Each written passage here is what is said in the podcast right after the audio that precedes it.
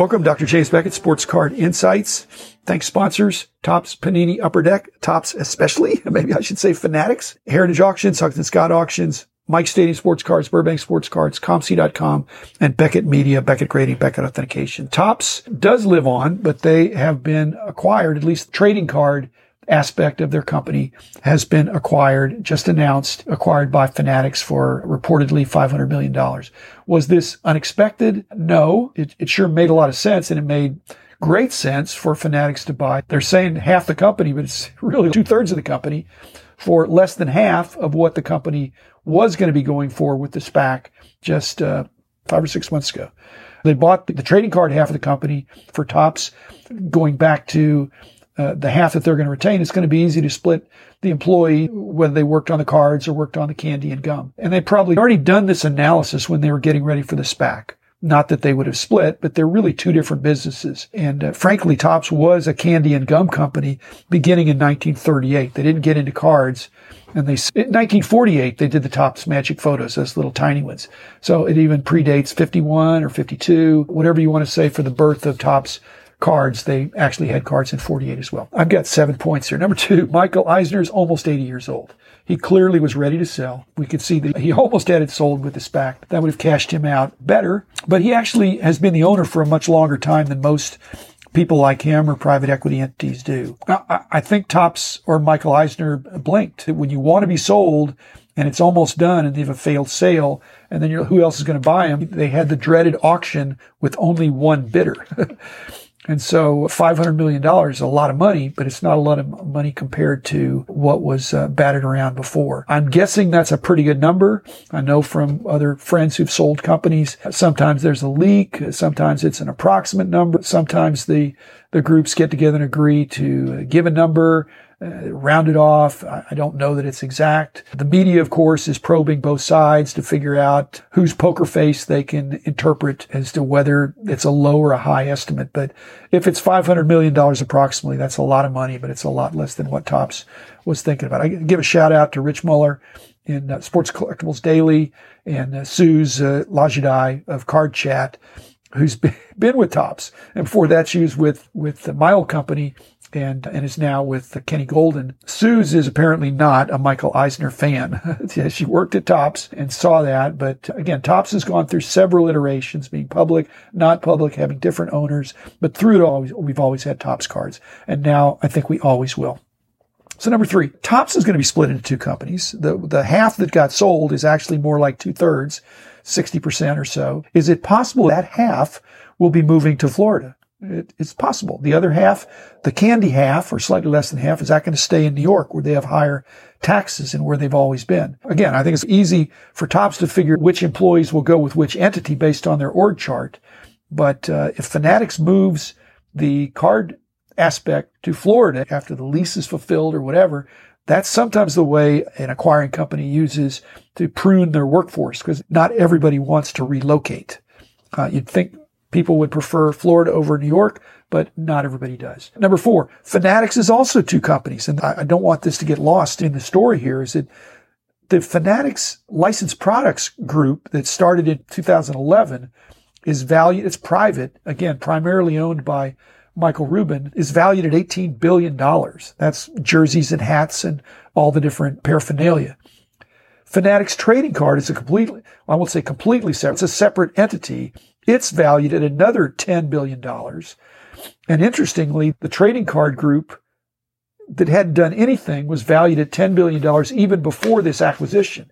I'm wondering if that was already baked in or has the Fanatics trading uh, cards entity just already increased in value. Uh, reports are that Michael Rubin owns at least 80% of the trading card company, 14% owned by the leagues and the unions, and then the new investors that poured in $350 million uh, six months ago have approximately 3.5%. Obviously, Michael Rubin is the driving force, the managing partner, the doing whatever. Has a high degree of control. But they're two different companies, different employees, different financials, but it doesn't mean those two companies cannot work together somewhat symbiotically. But they do have different investors, different owners, different risk profiles. When they're valued, it'll be with different multiples because there's higher margins in one, a more exciting growth possibility. You've got appreciating inventory in, in the cards, I think, and depreciating inventory in the uh, worn stuff because if a player gets traded or the logo gets changed, you've got last year's merchandise and it's sold at a discount. Whereas last year's cards heretofore have been sold uh, at a premium.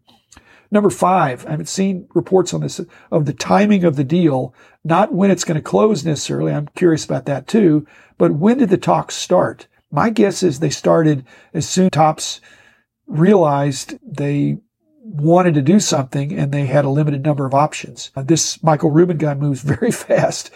And again, if you're a type A person like that, sooner is better if you like being in control. You want to be in control of your destiny. Why not do it sooner? I'm guessing the price is all cash. That's one of the problems with a sub-licensing deal, which was batted around as a possibility. If there would have been a sub-licensing deal, it would have involved now type payments that are contingent. And again, you wouldn't have complete control. So that probably was more unlikely given the personalities of, of the players involved. Uh, I doubt there was any uh, stock swap where Michael Eisner's taking stock in the new entity. I think it's probably, my guess it's a clean deal. Uh, a minimal due diligence period because they, they've already done a lot of that stuff and a lot of it was already available with the SPAC information. And so probably a pretty quick closing. Maybe there's a little bit of contingencies held back but probably nothing appreciable. This is a deal like in most deals. Both parties apparently wanted this. Nobody held a gun. I think Topps was at a disadvantage, but they, they didn't have to sell. They could have hung in there, but they must have felt this was their best offer. Number six. I noticed this in Suze's commentary in her card chat is that she says this is good for everyone. I think it remains to be seen for Panini. Uh, I do believe it can be business as usual for Upper Deck and, and especially Leaf. Uh, but to put a positive note on it, here's a scenario that I think would be favorable for Panini. Now, I don't think it's necessarily going to happen, but this is a what if in order to avoid antitrust or anti-competitive scrutiny with fanatics having almost complete control for these three sports and undoubtedly raising prices. They're going to increase demand, but they're going to increase supply and increase, they're going to have complete control. What if they allow Panini to keep Players Association licenses in all three of the major sports. No team logos like their situation with baseball now. So they get to keep basketball, football, and baseball, but without logos. That would make them no real true threat to fanatics because they wouldn't have the full licensing, but they could still put out some great cards. They're very creative and they could help build the sports card category and would make, again, Fanatics would be in control, but Panini could help build the category. And I'm in favor of competition. I believe that, for example, Coke, my dad used to work for Coke. Coke is the decisive number one, especially globally. But Pepsi has made Coke better and even more profitable. The two are better than one building the category but Coke is still number one. I think Panini is not going to be number one, even in football and basketball pretty soon. So if they were allowed to keep their uh, player association licenses, they could still help build a category and use their excellent creativity. And number seven, last here. How is this good for collectors? And Suze is saying it's good for everyone. I'm saying I hope it's good for Panini and everyone. But how is it good for collectors in a way that I have not heard discussed? Okay, here's a way. If you believe in this deal and you believe in fanatics and you're bullish in the category, then why aren't you buying anything and everything, asterisk, anything that is not yet, that has not yet been hyped? anything that has not been hyped that could be hyped. Why do we not think that's going to double in the future? If you're going to have twice as many collectors and twice as much interest in the category. So if something has stayed the same price not been hyped. If it's already been hyped, then I don't want to pay the double price now. I want to buy the price now and watch it go up in value. And so I, I believe there's going to be just a general perception that this is a better category with fanatics getting so much publicity. And so this, the perception that cards are more valuable. And so a $1 card, maybe that's a $2 card. Maybe a $10 card is a $20 card. If you look at the value or the prices of unopened boxes, have they not doubled? in the last few years? Have you looked at the cost of grading? getting a card graded. Has that not doubled or more in the past couple of years? What would you buy if you thought everything, not everything, but everything that is not already hyped has a chance to double in two years? You'd be aggressive in your team collecting, your player collecting, and maybe even set collecting. If you're bullish on the category, then all cards, whether they're low supply or high supply, because past supply, the past supply is a constant. They're not going to make any more. Fanatics going to make some new cards. Whether they make more or less, that's their call.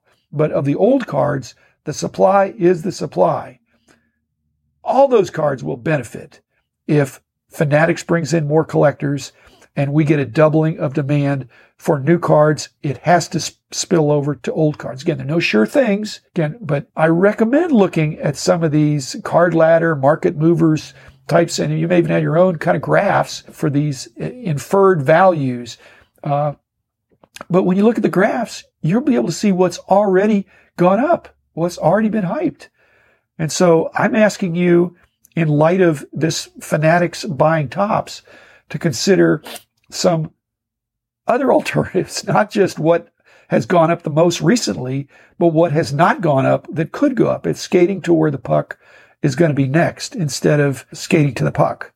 So again, if it's already gone up, it might keep going up and it might not. Again, no sure things. If it's stayed the same for a while, it might stay the same for another longer, but I just like my chances if I'm buying something that has not already been hyped and if I see twice as many collectors in 2022, three, four, five, uh, I like the chances of the whole broad hobby benefiting. And that means uh, hopefully Panini and Topps, Fanatics, Upper Deck, Leaf, and every other entity that's in the industry. It's an ecosystem and uh, bringing somebody in that's going to heavily promote. I agree with Suze. I think that really can be good for everybody and, and I hope it is.